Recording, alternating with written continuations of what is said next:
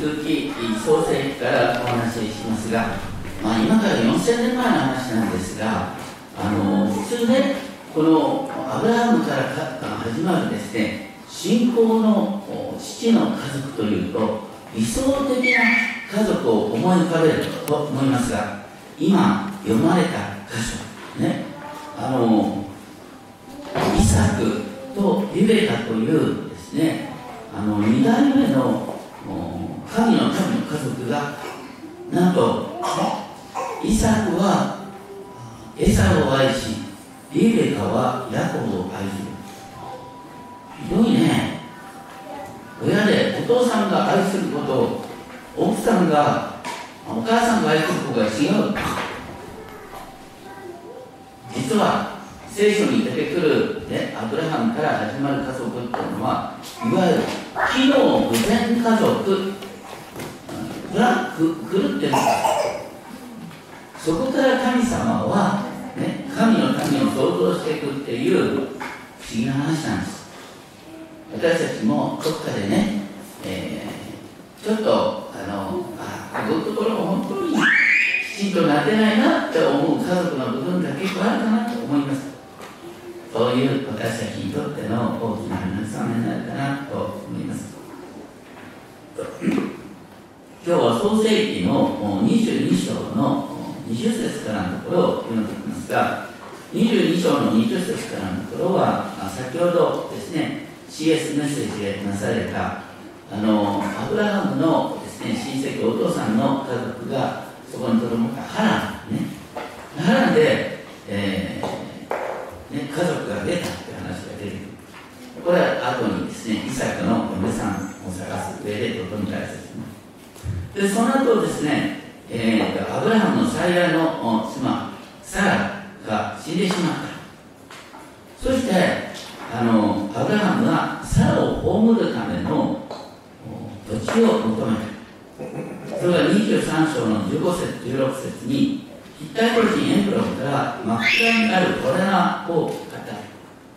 このマッペラのホラナってどこかというとねここにあの視界がありますが視界のあのちょっと近くにヘブロンっていうですねアブラハムの町がある。アブラハムの町ここにですねあのヒッタイト人からですね土地を買った。あの本当はですねそのエロンっていう人はただでいいよって言ったんだけどいやアブラハムがいやいやお金を払わせてください。ね畑自体も欲しいんですでそれで言われたま価格は銀400シェケルっていうのはこれはねべらぼうに高い金額なんだね。ただでやるとか言ってながらお金示してって言ったら膨大に高いっていう金額を示されたそれでもアブラハムはとにかくですね自分が今まで土地なかったもんだからね、これをきっかけに土地を持ちたいということでですね膨大な金額を払って土地を買いました。でそこがあそこにですねアブラハムの奥さんのサラが葬られたこれとても大切なことアブラハムはそのカナンの地全体を所有できるはずだったんだけども、ね、将来的に自分の子孫がこの全体の土地を所有するっていうことのシンボルとして高いお金を出して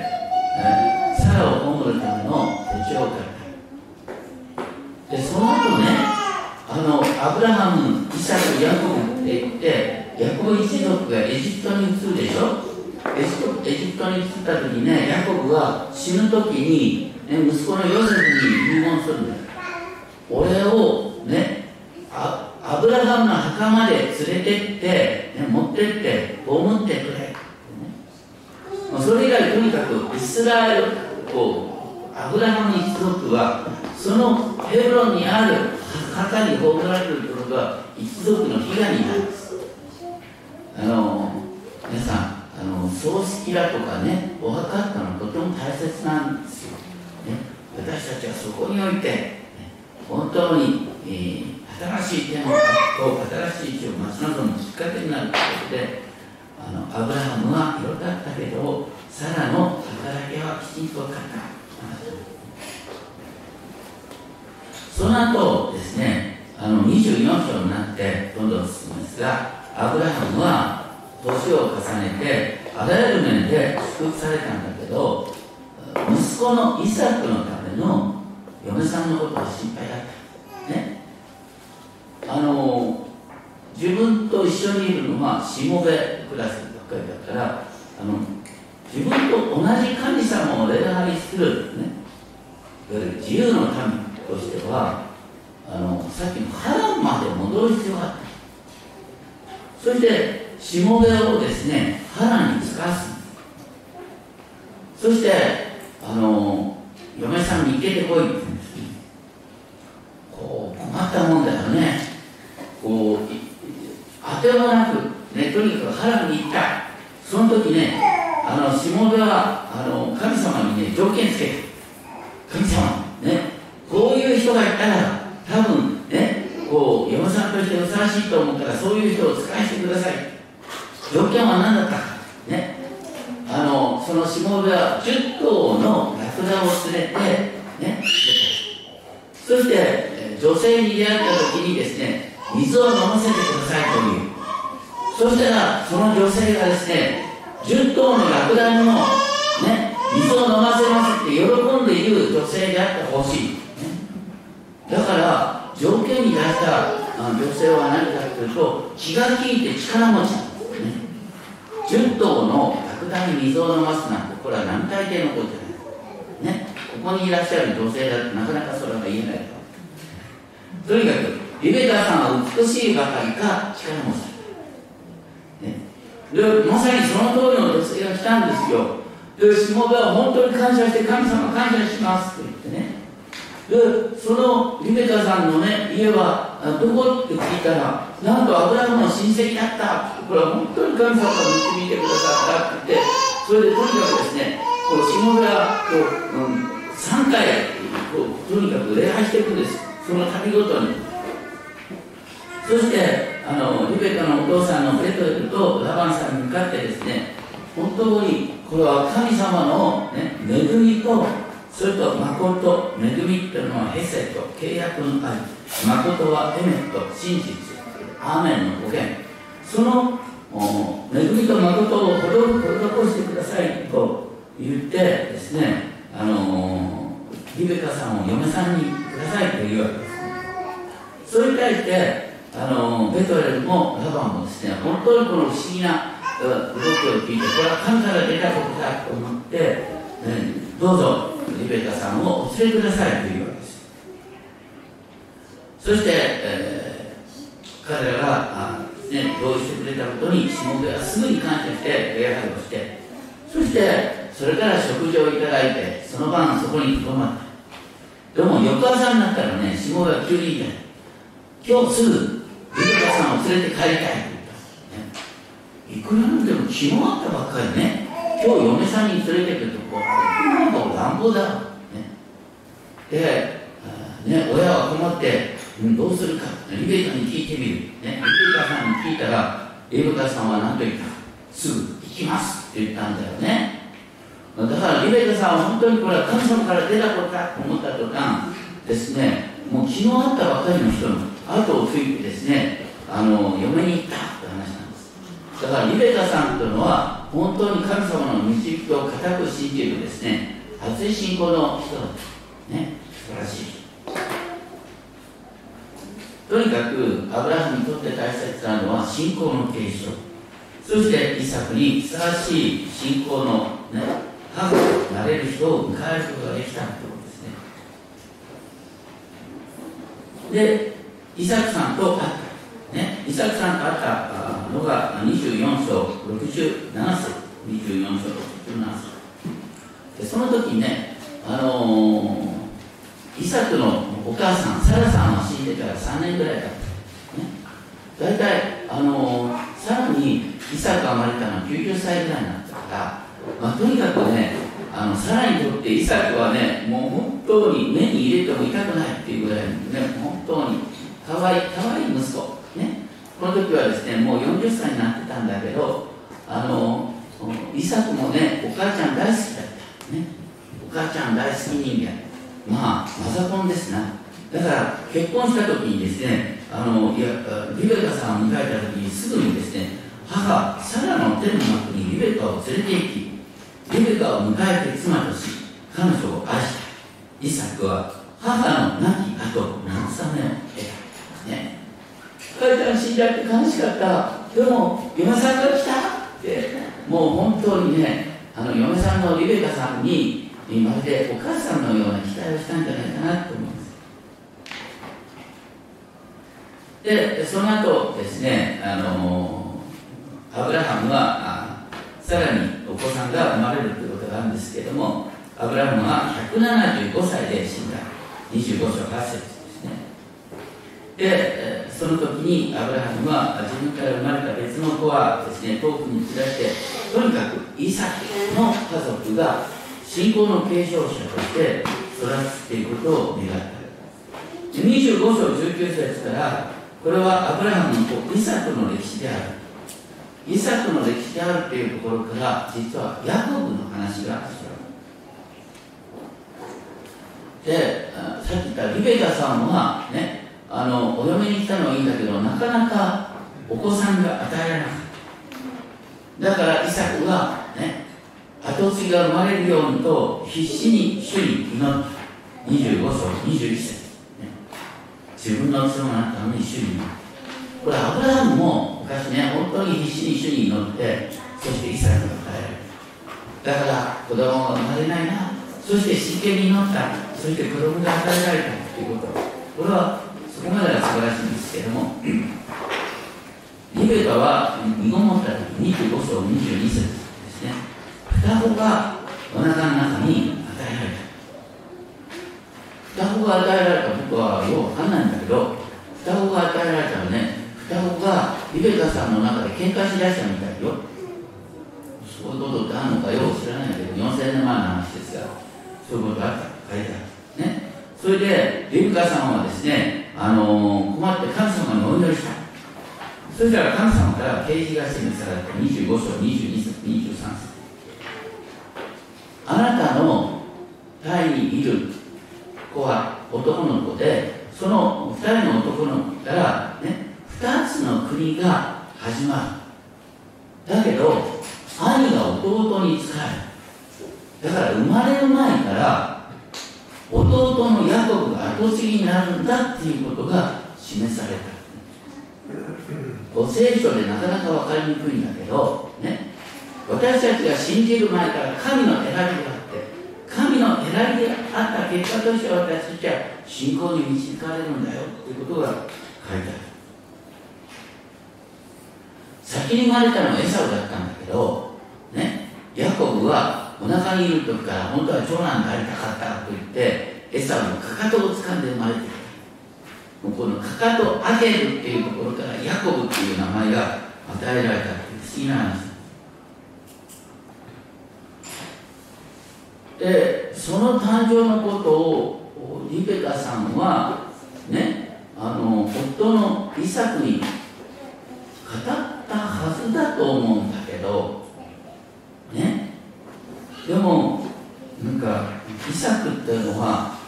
まあマザコンでねあの夫の話聞くっていうよりはどういう神経だったかよくわかんないんだけどね、2人のエサウとヤコブが育ってきたら、ね、エサウは竹あの25章27節エサウは巧みな海流と野の人であった。ヤコブは穏やかな人で天幕に住んでいたイサイサクはエサウを愛していた世の獲物を好んでいたからであるしかしリベカはヤコブを愛していたこれってひどいと思わないこうねイサクさんはあの受け身の人なんですね。あのアブラハムから受け身にされると思ったら黙って縛られてですね滝の上に乗っかるような受け身タイプの人なんですよ。決して争わない。ね。言われるがまま。ね。ね言われるがままの人って結構ね食べ物に関しても結構うるさいところがあるかもしれないね。与えられたらとにかくですねイサクはエサ息子のエサウが取ってくるんですね。量の獲物が好きだったからあのエサウを愛していた。リベカはねあの働き人でどっちかというと落ち着いた人が好きだったんでヤコブは愛したいやたまにねそういう家族あるかもしれませんね。皆さんとかそうじゃないと思いますけどね。夫婦で違った子供を愛するね。そうするとですね子供同士の仲が悪く育つんですよ。エサウとヤコブがね小さい頃から争うある時ですねエサウは野から帰ってきた。お腹ペコペコ。その前にですねヤコブはあレンズマンを似ていた赤いレンズマン。そしてエサウはですねこの赤い服でと言ってね。でその時ヤコブは何と言ったか俺にいいじゃんね。長子の権利をくれ。それでは食べさせてやる。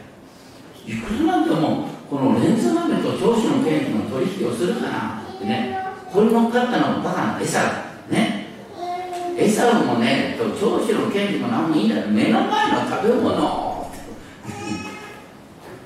そして長子の権利を軽蔑したっていう話になる。まあヤコブもヤコブだとね。お兄ちゃんのその愚かさをよく取ってですねそういうふうに言っちゃうでその後ですね今度またイサクのですねあの物語が出てくるんですけどもイサクは26章ねあの一族がちょっと危機にね直面した。その時ですね、神様はイサクに現れた。26章2節3節ですね、エジプトへ下っていってるのは、ね、かつてアブラハムが危機の時エジプトに下ったけど、そうじゃなくて、この地にとどまれって言うんですね。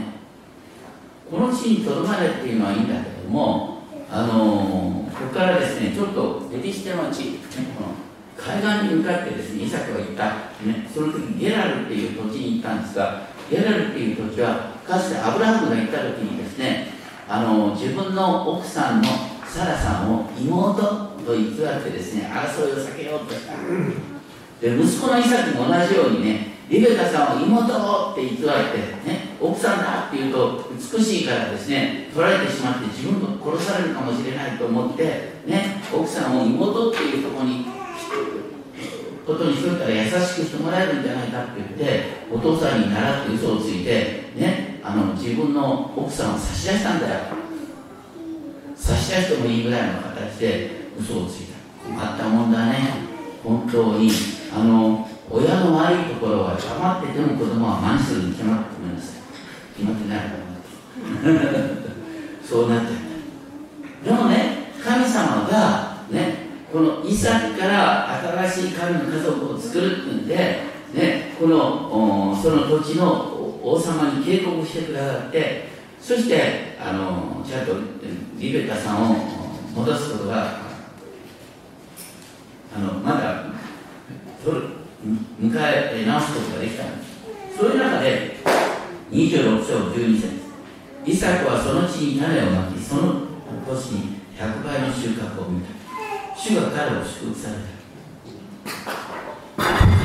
この地にとどまったのはいいんだけどさあのリベカさんのこと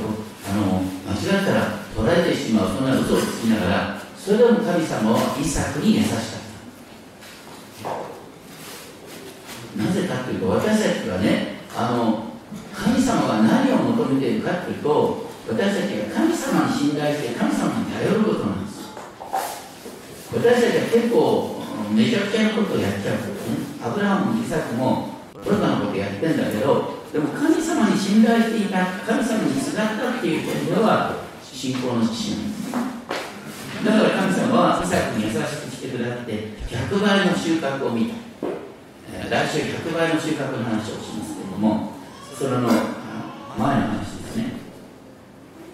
でもイサクさんそのイサクさんの反応を見たあの地元のですねペリシテ人たちはイサクを妬んでですねなんとイサクがね掘った井戸を奪い取った。その時ですねイサクさんは平和主義者だから決して戦わないんです。でよそに逃げてるんです。で逃げてってそこで掘った穴井戸もまた奪われた。イサクは争うことなく次に向かってい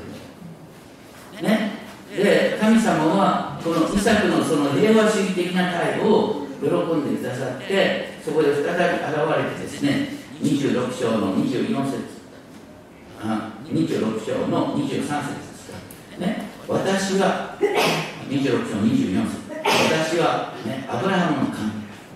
恐れておらない。私があなたと共に。この私があなたと共に。と言ってそしてさらにその地元のペリシテの王もですね全能の神がイサクと共にいるっていうことに気づいて平和条約を締結するって話でも一方ですねあのイサクが愛したエサクは40歳になると同時にですね偶像礼拝に満ちたヒッタイトの妻2人をめとってしまう。自分で自滅していくわけですね。であの要するに異教徒の奥さんをめとってあの神様に嫌われる方向をしてるそれでもイサクはあのエサウが好きだったんですよ。なぜならエサウが取ってくる野の獣が好きだったからであの奥さんに相談もせずにですねイサクはねエサウを後継ぎにする祝福するんです。でもついてはねエサウよあの美味しい量の獲物を取ってこい。ね。お前の取ってきた食べ物を食べた後でお前に祝福の祈りをしてあげるからなでそのことをね奥で聞いてたリベカさん奥さんのリベカさんはなんとですねこの機会を用いてって言ってあの弟息子のですねヤコブを抱き込んでですねヤコブよねお兄さん毛深いからねあの毛皮着せてやるからね毛深い格好でですねあの祝福を騙し取れって言うんだよね、奥さんと、ね、息子が結託してですねあのお父さんを騙すんですよ。ありえないね。なんていうかってそこからあの要するにイスラエル一族が生まれるんだよとんでもないね。と言いたいのはねみんな嘘ついてもいいって話じゃないんだよ。嘘はいけない。ねそんな騙すこともいけない。だけどリベカさんは本当に神に信頼してこの道なの土地に来てそして本当にねヤコブの信仰に欠けてるんですよ。ヤコブを神様が後継ぎと言ったから。だけどイサクはねなんかこのいろんなことを受け身的に受け止める平和主義者であるのはいいんだけどもあの自分の意見と違うとかね奥さんと意見が違うなって言った時にきちんと直面して語り合うことができないんだよな困ったもんだよね。僕はあの結婚の知識の時にねこれからねいろいろあるけど、ね、2人の時間を大切にねって大抵言うんですが、ね、そういう教えをできなかったと思います。とにかくですねあのイサクは目の前の食べ物目の前の部屋を求めるのはいいんだけども奥さんと直面してきちんと話すリベカさんもね神様にまっすぐ従うっていうことはあるんだけどもね夫ときちんと向き合って話するってことができない。多くの人が誤解するけどもね両方ともですね信仰深い人同士が結婚したからですね立派な夫婦になると思ったら大間違いだよ。それぞれ神様をね信じてるとしても向き合って会話できなきゃダメなんだよ。イサクとリベカは向き合って会話ができなかった。だからそれが後のね息子たちの争いになってくる。これ私たち気をつけなきゃいけない。信仰は信仰。だけど同時に、ね、向き合うっていうことが必要。だけど何がなくても信仰があるときに、ね、神の信仰があるときにその修正が効く、ね、で後々修正が効くんだけど修正効かすプロセスの中でいろいろと苦労してことがありますでもとにかくあのなんかえらいめちゃくちゃな家庭から神の家族が始まってるんだなだから皆さんもなかなかもう期待通りにね自分の家庭がいかないとしても安心してください神にすがってる限り神様の修正を変えてくださいそういうことを覚えながらお祈りしていきましょう天のお父様私たちそれぞれ本当に神に従うものとしていますでもどこかで私たちは家族のコミュニケーションを置き去りにするところがあります。どうか本当に家族がきちんと向き合って夫婦が向き合って会話することができるようにこの家族を私たちの家族を導いてくださいまたさまざまな課題を抱えている家庭に本当にあなたに祈る互いに向き合うその勇気と知恵をお与えください。ご一緒イエスキリストの名前に。